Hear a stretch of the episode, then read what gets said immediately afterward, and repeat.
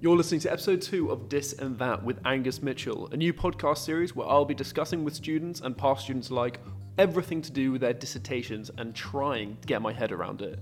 On this episode, I'll be talking to Hannah Ryan, the title of her dissertation being I'm Welsh, I'm gay, I'm Welsh, and I'm gay, and I'm home. Enjoy. Me saying, "Get me on," and I was like, "Hannah will have done a cool, will have got a cool dissertation. CNN intern, got to get her on." Um, oh, no, but do this. Why? Why are you a historian in this? And she was like, because I think it's important to prove that we've been here from year dot basically, and we're not going anywhere. Of, um, there were two women, the, the ladies of um, Llangollen. Oh, that pronunciation is probably horrible. Llangollen. Yeah. That's Welsh it. trigger um, warning. I'll put in the title. I'm really many, sorry. Many Welsh terms Welsh. destroyed yeah, in this um, episode. We'll get on to we'll get onto it. We'll get on. We'll get onto it. Yeah. Should we should we like officially start the conversation? Then? Yeah. Yeah. Yeah. Yeah. Let's get all right, going. All right. Okay. So you're listening to This and That.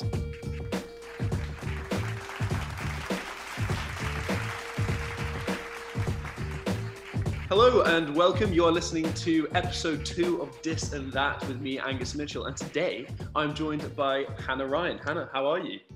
I'm good, thank you, Angus. Good to see you again.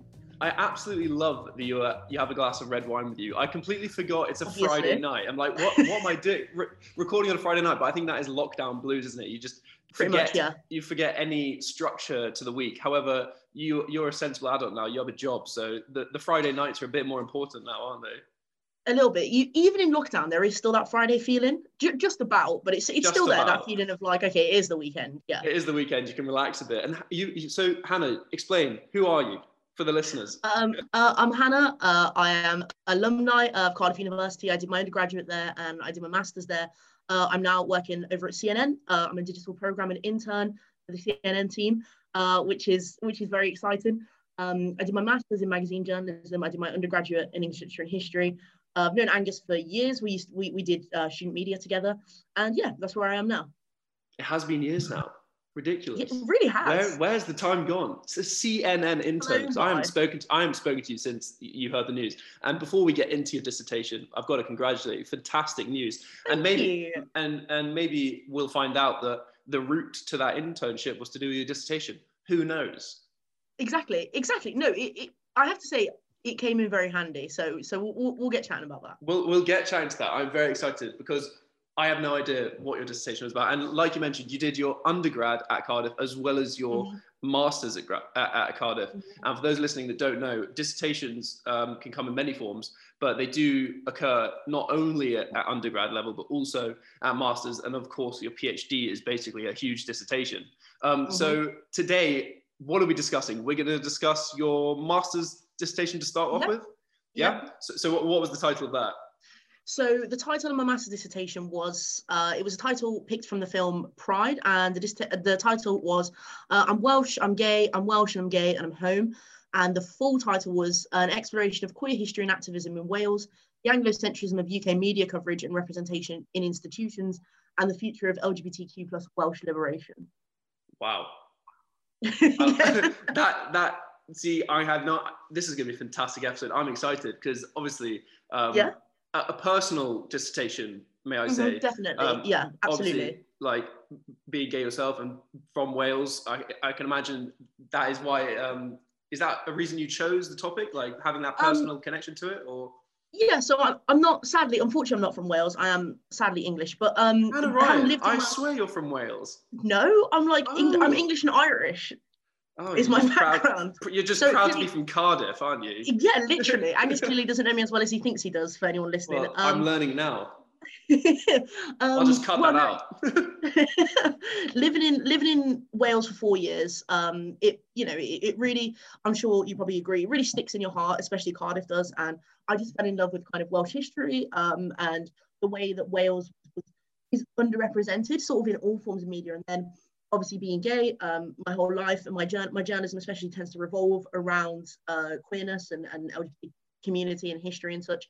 And I just felt like it was an area that was really underexplored. Like I just felt that no one really talks about the relationship between being Welsh and being LGBT or about Welsh LGBT activists and icons and what they've done. And I felt that um, lots of sort of LGBT books on, on the history and on activism were very English. They were all about the English experience. And, and a lot of them are about the London experience as well. You know, people talk about pride and they mean London, you know, they're not thinking about pride in Scotland. They're not thinking about pride in Ireland. They're not thinking about pride in Wales. And I just, it just came to my head that this was an opportunity to really bring to attention uh, to people, you know, just how rich that that sort of history is of Welsh LGBT, sorry, ugh, Welsh LGBT uh, activism. And yeah, I just really wanted to bring it to the forefront. Yeah, well, that completely makes sense because, like you said, I can imagine the experience of uh, a gay person in London. We live in such a centralized society, obviously, still, um, but compared like the hub of everything in London, you know, the hub of these kind of of change mm-hmm. almost, mm-hmm. um, and compared to someone in Wales or in mm. Scotland or, like you said, any of these other districts or of countries in the UK is completely different. So maybe someone um, is experiencing something in London it's a completely different experience in Wales. And so, you, when you decided this, did this come from the movie? You said it was from Pride.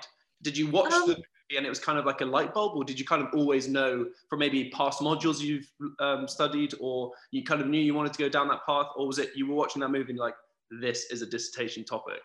Mm-hmm. So I would say it was definitely partly inspired by the movie. Are you familiar with the film itself, Pride? I haven't seen, seen Pride. No. You recommend um, so it? So it's about it's about the movement the lesbians and gays support the miners uh, which was the you know that move which is movement in the 80s where um, you know working class folks miners and um, realized that you know they were being very heavily oppressed under thatcher and so were gay people and they basically decided to band together and you know stick it to thatcher basically and stick it to homophobia and stick it to classism and they, they banded together and um, they supported each other at fundraising events and it was it's just this beautiful you know story of like this sort of solidarity you wouldn't expect to see. You know, you had you had LGBT activists um, spending time in, in working men's clubs in, in South Wales. You know, it's just something yeah. that, that no one expected. It's such a brilliant story. Um, it was partly inspired by that, and then it was also partly inspired by the fact that I'm just so interested in LGBT history as a whole, and I, I do a lot of reading on it. Um, I do a lot of research on it, especially I do a lot of research on AIDS activism and the AIDS crisis, is something that really interests me and I'm thinking about putting my major project together because you know it's quite daunting when they say it can be on whatever you want it to be on. That's, that's you know that that's that's great, but then it's also like oh god, what do I pick? And I was I was thinking about what I'm interested in, which is definitely LGBT history and activism. And I was living in Cardiff, you know, I was doing my masters in Cardiff, and I was thinking, you know, I love this place so much. I'm probably finally going to leave after my masters. You know, after four years here, I'm probably going to move elsewhere. Um, and then the pandemic came along, but um you know, I was thinking I was going to move to London and, and, be elsewhere. And I thought there's just, I sort of want to leave a piece of my heart here. And I, I want, I want to make it clear the sort of impact Wales has had on me. And I, I felt like I owed it almost to Wales for sort of taking yeah. me in. And, and I felt like I owed it to the activists that came before as well. Well, that's such a beautiful way of putting it, I guess, because by creating your dissertation, um, like essentially around queer history in Wales, you had to learn more about the history yeah. of where you're living. And I guess, yeah, exactly, leaving your imprint there and it left its imprint on you because you've devoted hours and hours and hours of, of researching. And I guess it is so important with dissertations. Um, I discussed this with Phoebe in episode one. You have to mm-hmm. be passionate and you have to want Definitely. to put the hours in. And it, it's so clear that this is such a, a passion project in itself. Um, and so, should we get into it then? Tell me a bit Let's about what, what. Tell me a bit about what you learned and what you can teach me in a short period? Because obviously, is it, am I right in saying this was a 10,000 word dissertation? Yeah, 10,000 word. Um, so this dissertation was a journalism project. Uh, so the whole kind of concept of this was that the chapters it was divided into are supposed to sort of serve as long form features that you'd read uh, in a magazine. You know, you might open the New York Times and there'd be a, a 3,000 word feature on whatever it might be. It could be something to do with Trump. It could be the Venezuelan government. You know what I mean? You get those massive yeah, yeah. features. Um, so that was the style. So I wrote three chapters in total, and I think they equated to about, I'm going to quickly check, but I think it was about, it must have been about 3,000 words each, if that's about right, about 9,000 words. Yeah, and then like bibliography and stuff all made up the word count. Um, yeah, long, long features themselves. So there, were, there were, it was three chapters I split them into. Um, so one was sort of the hidden history of Welsh LGBT life and basically the idea that was something which I found out loads is that there's loads of um, LGBT figures from Welsh history, but they've just been erased really from the canon, uh, much like queer history itself has been erased from the canon. You know, like when we were kids, we didn't learn that, for example, Alan Turing was gay, you know, and even though yeah. he played such a big role in British history, you know, things are left out on purpose, you know, and then it's not until you get older that you realize actually people have been actively erased from history by the people that wrote it, or their relationships have been erased from history. It's like, oh, you know, you did this great thing, you were a great mathematician, or you were a great writer, but we can't, you know, people can't know you were gay. Um, and I was really interested in that. So that's what that chapter focuses on is basically the fact that for so long, um, LGBT histories have been, have been tossed aside and been hidden. And so have Welsh histories. And then we bring those two together.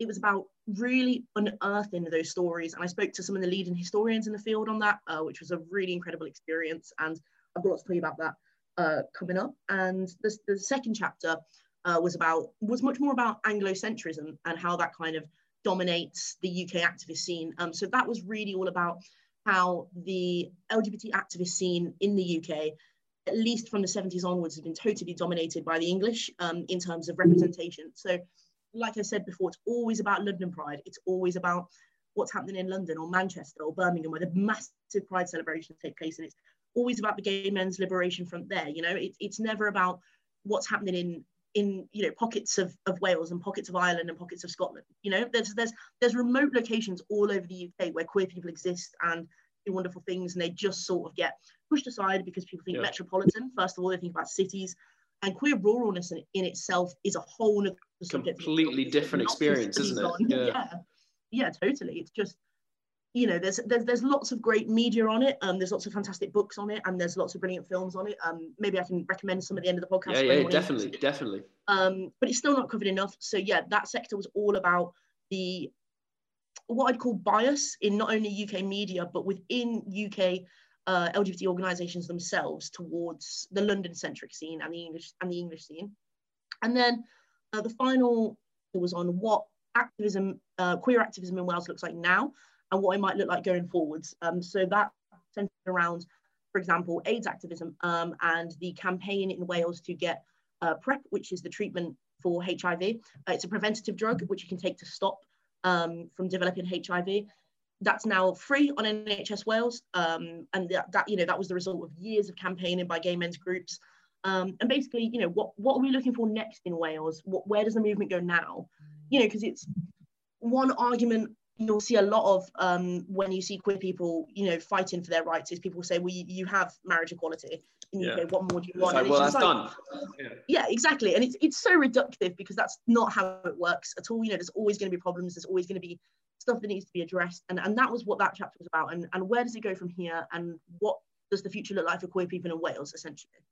Wow. Yeah. So you, you've really I guess the structure completely makes sense as well. You've done the past and why you're doing this. Mm-hmm. Um, the middle, so the middle was more about um, the um, like eh, was that the AIDS the, the the, the Anglocentrism. So that was more Anglocentrism. Um, so centralism yeah, yeah, yeah, on like the fact it's and centralism in general and how pocketed areas of rural Wales is such a different experience. And then obviously the future where we're going from here because I think that is that is such a such a good point because like you mentioned right at the beginning, there's this kind of would I be right in saying like straight washing? Because obviously there's whitewashing history, um, which yeah, is a term everyone's become absolutely. more. That is very much the term that's. yeah, because right, everyone's yeah. become a bit more familiar with um, the whitewashing of history um, with recent movements, um, and obviously I, I've got to put my hands. Straight washing was a uh, thing that I have haven't had on my radar, and um, mm-hmm, I, mm-hmm. I think this is why I want to do this because I'm learning, you know, and um, I think it's so important. And your dissertation isn't just about you getting your marks; that is quite it's mm. such an important topic, and um, for you to research of where this is going as well is so important because it's not like you've done it now and that close that book you got your marks although it might feel yeah. like that that yes i graduated and oh uni yeah. is a t- tiring experience and you're moving on in life but you're always going to have that kind of on your radar mm-hmm. i'm assuming um yeah do you know what i mean yeah so yeah absolutely it's, fa- it's fascinating um, so Hannah, you mentioned that you wanted to go in a bit more detail about your experience talking to the leading historians in the field. Do you want, do you want to explain mm-hmm. a bit about that?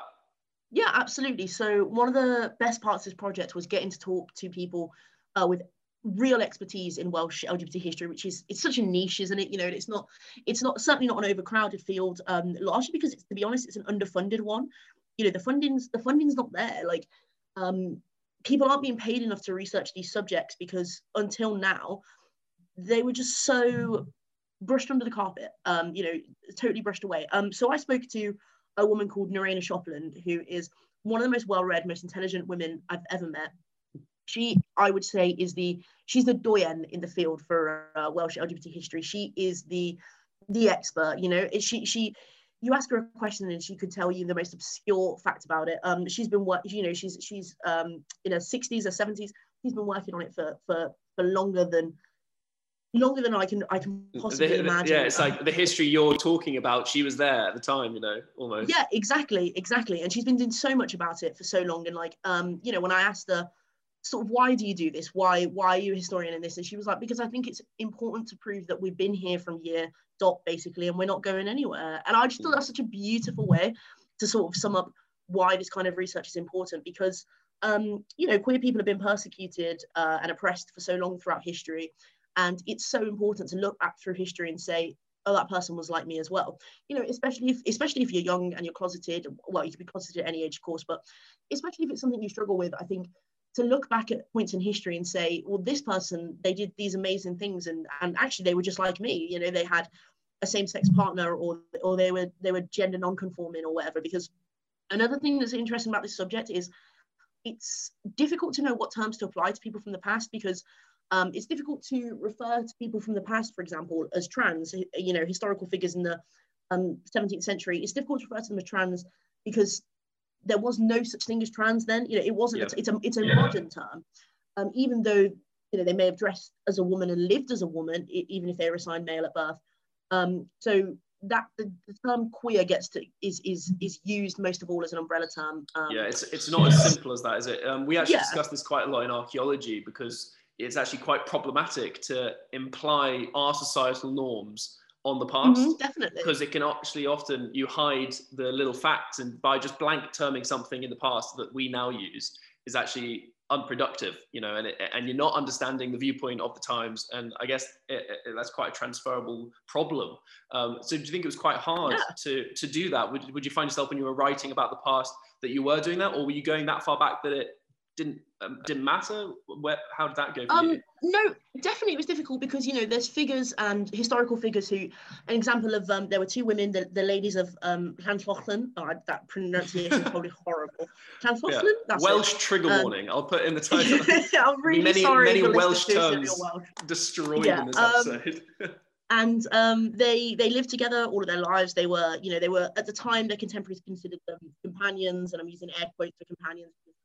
So long, that's how women in romantic and sexual relationships with each other are considered. Even now, you know, you, still see it now. Um, and actually, you know, it's very highly likely that you know from the letters they wrote to each other, they were romantically and sexually involved. And it's like, but you can't necessarily apply the term lesbian to them because, for all we know, they may not have been lesbians. You know, les- lesbian is a modern term. Um, and uh, just like bisexual is a modern term or or gender non-conforming is a modern term and it- it's exactly what you said it's quite problematic to put our norms onto them when they certainly would have been queer um, and they certainly would have lived a queer life so to speak as a life you know outside of kind of social normal parameters um, but yeah it's difficult to, necessarily put a label on those historical figures because they're not here to tell us actually that's not how i identify yeah. So, so Hannah, that's such, is such an interesting point. So, what is because obviously you you you you're the expertise in this field. What do we do? You know, if we're not going to imply our norms on the past, how would you refer to those air air fingers, whatever it's called, companions? You know, um, what, um, yeah what would you do? I I think you just call them a, a queer couple, and you just say, you know, these women these women were queer, and that's all you can say about it is that they lived, they queered their own lifestyle by living outside of heteronormative sort of expectations and, and barriers. They they lived queerly, basically. Yeah, so I, I guess the most important thing is treating them like individuals, not just blanket terming. Definitely. You know, and Yeah, um, just totally, go, totally. delving into the history a bit more. Because even queer, I guess, is would you say that's a more modern term? Because obviously, queers Mm. had va- varied uses uh, uh, in the English language Yeah. in the past. I think when I use queer, I sort of mean queer in the in the in the sense that it means anything that is uh, considered outside of the norm. Um, Hmm. So I mean I, I mean queer in the gay sense, but I mean queer in the sense that in the same sense that you'd use it in queer theory. Uh, so Yeah, to yeah. live outside of kind of social parameters is, is to queer existence basically. Yeah, God, and I guess like I'm, I'm doing my dissertation again. well, well, maybe yeah, a glug of wine and you'll be you'll be fine. I hope you're enjoying this because the, the last thing I'd want to do is people to not want to talk about their dissertations. You know, but I'm it, it's, it. it, it is clear that you're passionate about it, and I guess with um when we're talking about the problems of blanketing the past with our norms, there is a line, isn't there? We're, we're only human mm-hmm. and we've, we've only got the English language to go by. And I guess queer is as good as we can be at the moment um, when, we're, when we're using terms. Um, so, so mm-hmm. this, we've got, we've, we found a vein of this conversation that I didn't think we would, which is fantastic. But um, do, do, you want to go? Do you want to go? Should we go back to the dissertation itself and, and the structure, yeah. and kind of should we get to your conclusions and what you did find? Because you've told us about what you were looking for and how you structured it. Yeah. Um, I'm, I'm really fascinated about this um, NHS provided drug now um, that you were saying. Oh yeah. That, uh, do you want to go into a bit of detail on that? Obviously, this is your your your episode, so tell me what, what works for you. But I was interested by that. No, yeah, absolutely. So that was more related to the Anglocentrism, uh, which was my yeah. second chapter, um, and sort of grassroots kind of queer activism in Wales, basically. Um, so the HIV preventative drug, basically, the reason I was talking about that was um, because it's called PrEP. Um, so for anyone that doesn't know, it's a drug that's been developed over sort of recent years, and um, what it allows gay and bisexual and other queer men to do is you, if, you, if you take it on kind of a on a course, it prevents you basically from developing HIV. Um, it's brilliant, wow. you know, and I mean, the AIDS crisis has ravaged the community. You know, I've been having this conversation a lot with friends recently um, because with all the talk of COVID, and we talk about how devastating COVID is, and it absolutely is. People sometimes forget AIDS in that context. So uh, there was a, there, uh, there, was a statistic I remember going around on Twitter saying, you know, COVID has claimed um, the most deaths apart from World War II in America and I think the Viet- Vietnam War. Um, actually, the second most, the, the, second biggest cause of casualties of all time in America is, the, is AIDS. Um, you know, it has killed hundreds of thousands, um, and it's it's still affecting uh, queer and black and poor communities disproportionately to this day. Um, and I'm, I'm very passionate about AIDS activism and about raising awareness of AIDS and um, of the fact that an entire generation of gay men was almost completely wiped out. Um, and I read a really interesting interview of the week with, Russell T Davies, who made Queer as Folk and, and Doctor Who, and he was he was talking about um, he was a young gay man in the 80s, sort of coming of age, and he was talking about the fact that when this was happening, there was so much shame around it. People were having funerals taking place at night, so no one would know, and and there were families that didn't show up to the funerals of their sons because they were so ashamed that they were gay and that they died of AIDS, um, which at the time so many people thought was was a gay plague. And I'm very aware of the privilege that I have to have been born in 1997 and to have grown up, you know, now.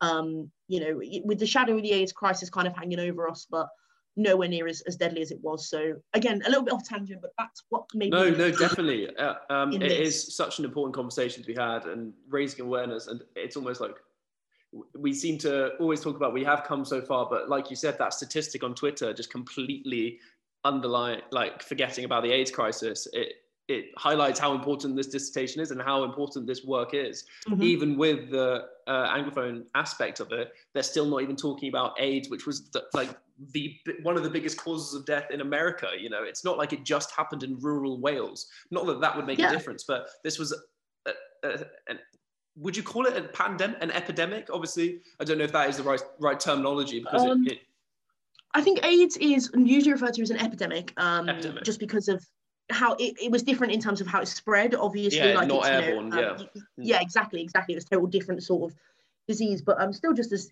still totally devastating and so mm. often forgotten. And actually, there's a lot of lessons we can learn from the AIDS crisis that we should be applying now to this pandemic. Um, certainly in terms of the fact that we're watching it disproportionately kill um, people from poorer communities and people who don't have the right kind of access to healthcare, especially in places that aren't the UK, you know, where there is no NHS. Um, and it's an interesting conversation. But I and does this come into your what, second what, chapter again? Yeah. Mm-hmm. Yeah, yeah. So my second chapter is about Welsh queer activism, and the reason I'm talking about the AIDS crisis and, and, and that is because um, what happened quite recently in Wales was that um, queer Welsh activists campaigned successfully uh, to make the their access to PrEP, which is the HIV preventative drug, um, permanently free on NHS Wales, and they achieved that before it was achieved in NHS England.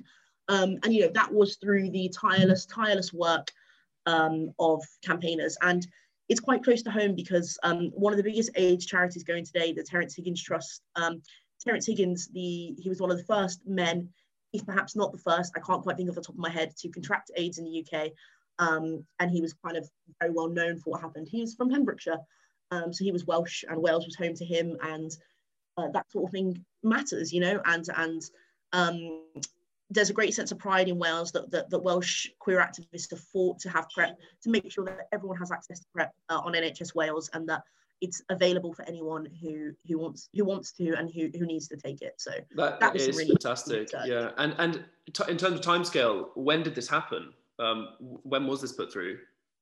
Uh, this was put through last year, um, last but it had been year, that recent. Yeah, wow. last year, but they've been campaigning for it for years. I mean, PrEP has been in development for quite a while, and the campaigns have been going on for at least you know three or four years, and it finally yeah. came into place last year. Yeah. So, in terms of timescale for your dissertation, I can imagine that was right on the cusp of handing almost. You know. Um, Pretty much, yeah, yeah. Did, did, did you fit it in? Um, yeah, um, yeah, I managed oh, to fit it in. That's perfect. Obviously, it's fantastic that it's happened generally for the people's lives it's changing, but also you a bit smug. Yes, thank God it happened now. You know, couldn't have happened at a exactly. better time.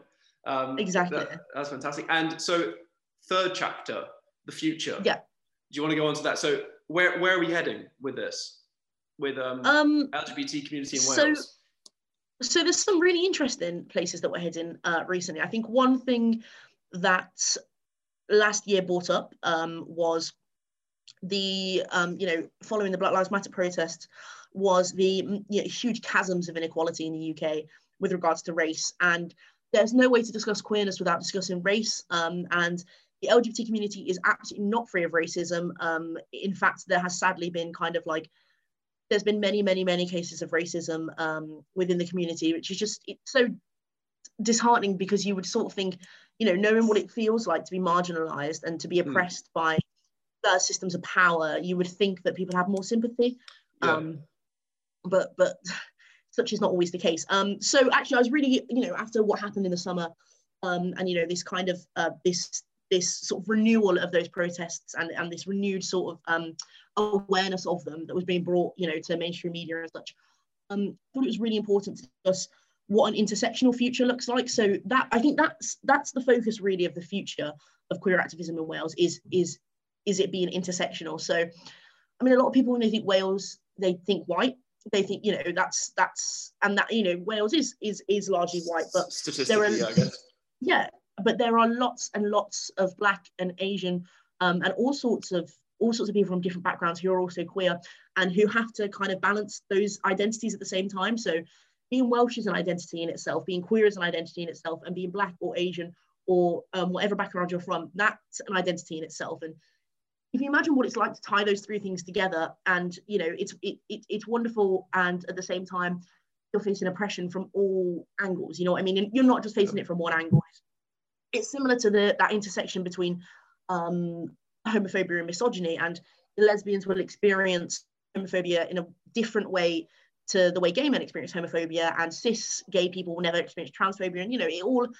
it's all about intersectionality and basically the idea that we're all made up of, of, of not one identity but several several different ones so yeah hmm. um, i had a lot of discussions with glitter cymru uh, which is basically the kind of association for um, lgbt people from uh, BAME backgrounds across across wales um, who do some really wonderful work um, they have worked with uh, have you ever heard of uk uh, black pride um, yes yeah which yeah you know them yeah yeah so similar sort of work to that you know it's basically about protecting and uh, uplifting the voices of uh, minority ethnic uh, LGBT individuals. And it's especially important in Wales, where I said like um, it's predominantly white, and you know it's it's you face sort of double the problems there. Um, so for that was for that I spoke to Glitter Cymru, I spoke to the chair of Pride Cymru, which is the biggest um, LGBT group in Wales, working in the heart of Cardiff. And another big discussion we had as well about the future was um, the future for our, our trans uh, sort of brothers and sisters in the community, basically. And uh, as I'm sure you and probably all your listeners know, trans rights are sort of increasingly under threat in the UK. Um, you know, if it's not a, a hate a, a, hate frenzy whipped up by J.K. Rowling, um, then it's British newspapers like the Telegraph, you know, and the Times um, commissioning transphobic columns from non from non-trans and non um, non-queer people um, and you know it, it's that's a massive concern um, you know that kind of anti-trans sentiment has really shot up over the past two or three years and it, it, it's deeply concerning and almost like we're going really in the wrong direction Pretty much, yeah. And it, it's really important now for activists in Wales, from, from what I discussed with them, to place trans lives and uh, trans recognition at the heart of their activism. You know, it's, it's I think as, you know, I, I personally identify as cisgendered um, and I'm gay. And I think we, we personally, I, I believe that we owe it to our trans siblings who, who don't have as, quite as much recognition and as many rights as we have we really owe it to them uh, to fight for them now because the kind of transphobic rhetoric you're seeing now is really similar to, to homophobic rhetoric. You know, it's the same arguments, just kind of like recycled. And yeah. it's it's really our responsibility to, to take a stand when we see it. And that's that was the conversation I had a lot in the final chapter of that dissertation was what I gathered from speaking to queer activists in Wales was that going forwards, their concerns are, are for the underrepresented members of the community. So um, whether that's trans individuals, gender non-conforming individuals, or whether it's LGBT people from uh, ethnic backgrounds, then the voices that have been pushed aside, you know, even within our own community, are the ones that need to be uplifted in the in the future, and that's where they see it going.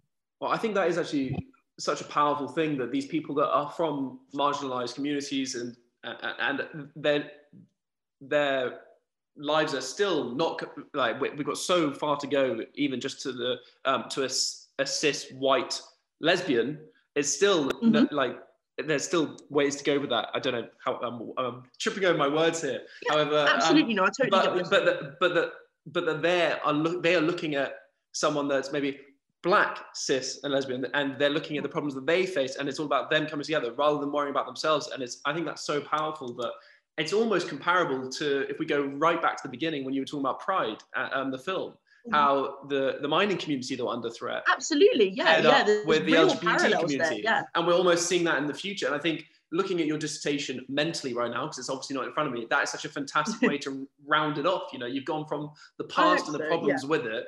You've gone with the, the the modern problems of the anglophone and the, the centralism of of the UK, and then you're in your final piece, you're talking about the future and how it does kind of replicate the past. And history is in circles. You know, we I always learn this in archaeology.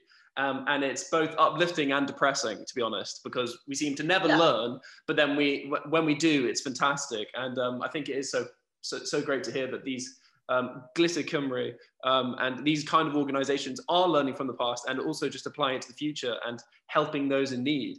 Um, and um, Absolutely. I've, I've really, really enjoyed hearing about your dissertation and, um, well, yeah. your, your, master's Good. dissertation. And I, is there anything else you, you want to add? Because I've learned a lot, definitely, and I'm sure the listener has as well. Um, is there anything more you want to add for this one? Because I know you want to go on to a few wee stories about your undergrad. I won't take too much more of your Friday night from you, um, but is it's okay.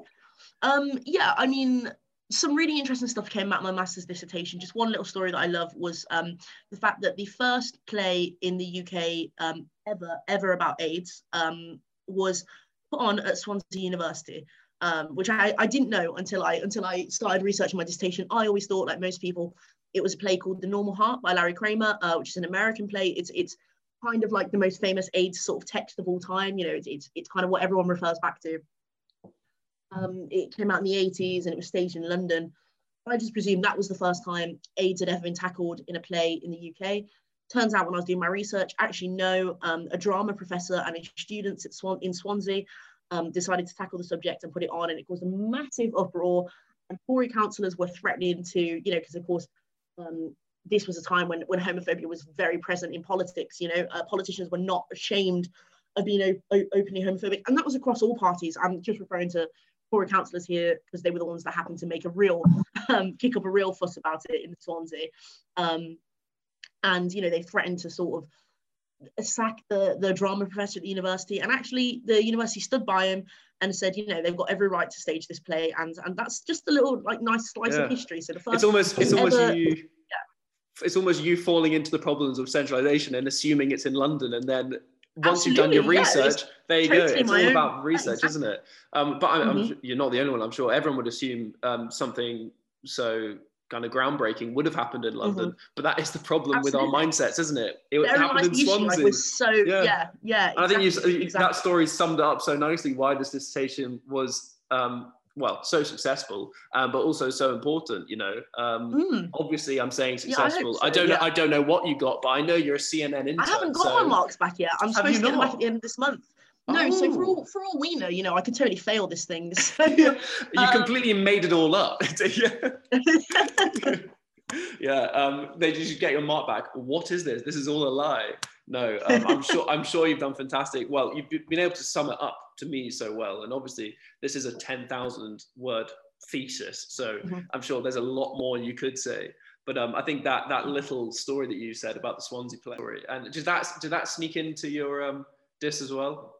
Mhm, absolutely, you know, I just couldn't leave that out. Yeah. No. Um, it's just a perfect example of the of, of the way Welsh LGBT history has been marginalised and sidelined uh, for so long, and it was a perfect example of my own ignorance is really Yeah, coming into this yeah, yeah. project. Do you know what I mean? Like, um, and my own Anglocentrism, and that's why I did the project. I wanted to combat my own assumptions too, and and, Yeah. to make other LGBT people think again, basically. And and the project really just to, just to finish it off is just um is what is what I said in my acknowledgements is this is project is dedicated uh, to every activist that came before me um, because if it weren't for them you know i wouldn't be able to live and love freely as i can and I'm, I'm very lucky to be able to do that when so many people in so many parts of the world still can't Yeah. um, and still be punished for it um, physically and in, in all sorts of ways and I, I really i owe this project to the people that came before and made life a lot easier for me and i, I hope i've done them i hope i've done them justice uh, in, in one Yeah. way or another Well, I think that's uh, great. Well said, because like like you said, there is still so far for us to go. But um, you mentioned earlier that you you felt lucky to be born in 1997, um, and you didn't have to be around with the the problem that was the AIDS epidemic. Um, obviously, as I said, so far for us to go still, but we have also come so far thanks to um, the Definitely, work that these activists have done, and I think that's really important to acknowledge that. Um, Mhm. Yeah, wow. Thank you so much, Anna. Um, is no undergrad? Do, do you want to mention, or we can we can wrap things up now because I think you, you have I've, you've given me a lot of your time, so I'm so grateful for that. I Um, think it was fantastic. no problem. Um, the only thing I'll mention about my undergrad dissertation, just because I think this is a story you'll like. Yeah. Um, so my undergrad dissertation, I finished it in 2019, uh, in May 2019. Um, and you know, I, I remember I'm kind of a last minute, kind of late night sort of girl. Um, I like to finish my essays, you know, at like four o'clock in the morning um, at the library. Um, I just I, I can't really do that's the thing about working is you can't do that. You have to do eight till four or nine till five, and it just it takes the thrill away, you know, of, of having four coffees at like one a.m. in the morning. But um, yeah, so my dissertation, my undergrad dissertation was on not not similar, but it was on it was in English literature. It was on queer theory um, and same-sex desire and contemporary women's writing. Definitely different, but kind of similar ballpark at the same time. Uh, I really enjoyed it, but it was due. Um, so I was writing it the evening it was it was meant to be due the next day, and um, Tottenham Hotspur were playing in the semi-final of the Champions League that night. Um, and for anyone that knows football, you must know this story. Like you know, it's, it's David versus Goliath story. It's it's it's my favorite Spurs memory of all time, um, and it's one of my favorite football stories of all time. So. For anyone that remembers it, it was the night that Spurs pulled a total comeback and and and um, where they were 2 0 down. They came back and they beat Ajax 3 2 and made it into the Champions League final for the first time. Lucas. Moura, wasn't it? Yeah, Lucas Moura with the hat trick. Um, the last goal was scored in the 94th minute. Um, and I just really distinctly remember I was still doing my dissertation, still doing my dissertation, but I was watching the match. Watched the first half of the match, and I was like, you know, 2 0 down. Like, I don't know why I bother watching. I'm always disappointed. Um, so I went and like made a coffee at halftime. I was like, okay, I'm just going to focus on my dissertation now. Forget the match. It's going to be on in the background, but we're probably going to lose. So I'm just going to carry on with what I'm doing. Um, and then, as everyone remembers, we scored two goals, and then all of a sudden we won in the 94th minute when I just didn't think it was possible. And I've the dissertation was forgotten about basically. Like you know it was just cast aside you know i think i think i might have deafened some of my housemates by how loudly i was screaming. You know I, honest, honestly i thought i went blind for a minute with like such like sheer joy and shock. And um i'll always associate my dissertation with being due with that memory. So after i'd watched the match and i actually shed a tear an active tear um and i wiped that away. And then after i watched the match I picked my computer back up, went back to the library, and stayed there until five o'clock in the morning to finish it. Mic drop. it just so I could watch that match. It was completely worth it. That is so. uh, Of co- only Hannah Ryan would manage to slip in a story about Spurs in a podcast all about Welsh queer activism. Uh, they're not too disconnected from each other. You'd No. be surprised how there's, there's always a thread somewhere. exactly. Welsh queer activism has a long way to go, and so does Spurs. Yeah, absolutely, absolutely. We'll see who gets there first. we'll see who gets the top first. Oh, well, yeah, I did appreciate that story. Um, I I, I, and I, I could come back. I could come back with obviously being a Liverpool fan. I could just come back uh, past four 0 but we won't go there. It's fine. I'll keep. No, we won't have that tonight. You're smiling. I don't want to disappoint you. You know. exactly. We'll, we'll keep to the dissertation. Hannah, it's been an absolute pleasure. Um, mm-hmm. It's it's been a joy. Thank you, Angus. Just, just, to just to see you again, speak to you again, but also to hear what fantastic work and research you've done. And um, yeah, I'm sure everyone else listening has enjoyed it as well. I've learned so much. Um, Hannah Ryan, there I'm we glad, go. Yeah.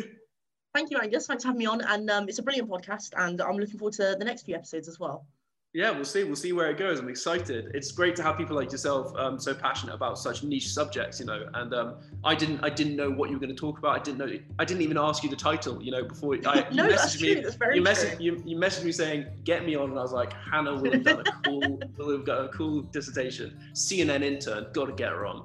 Um, oh, no, but I've got it. The people need to know. Good luck with the future. Good luck with with everything you're doing. And again, um, let's let's speak soon. Yeah, let's. Yeah. Um, and All yeah, right. good luck with the podcast and good luck with everything. All right. See you, Hannah. Cheers. Bye, Angus. Bye. You've been listening to This and That with Angus Mitchell.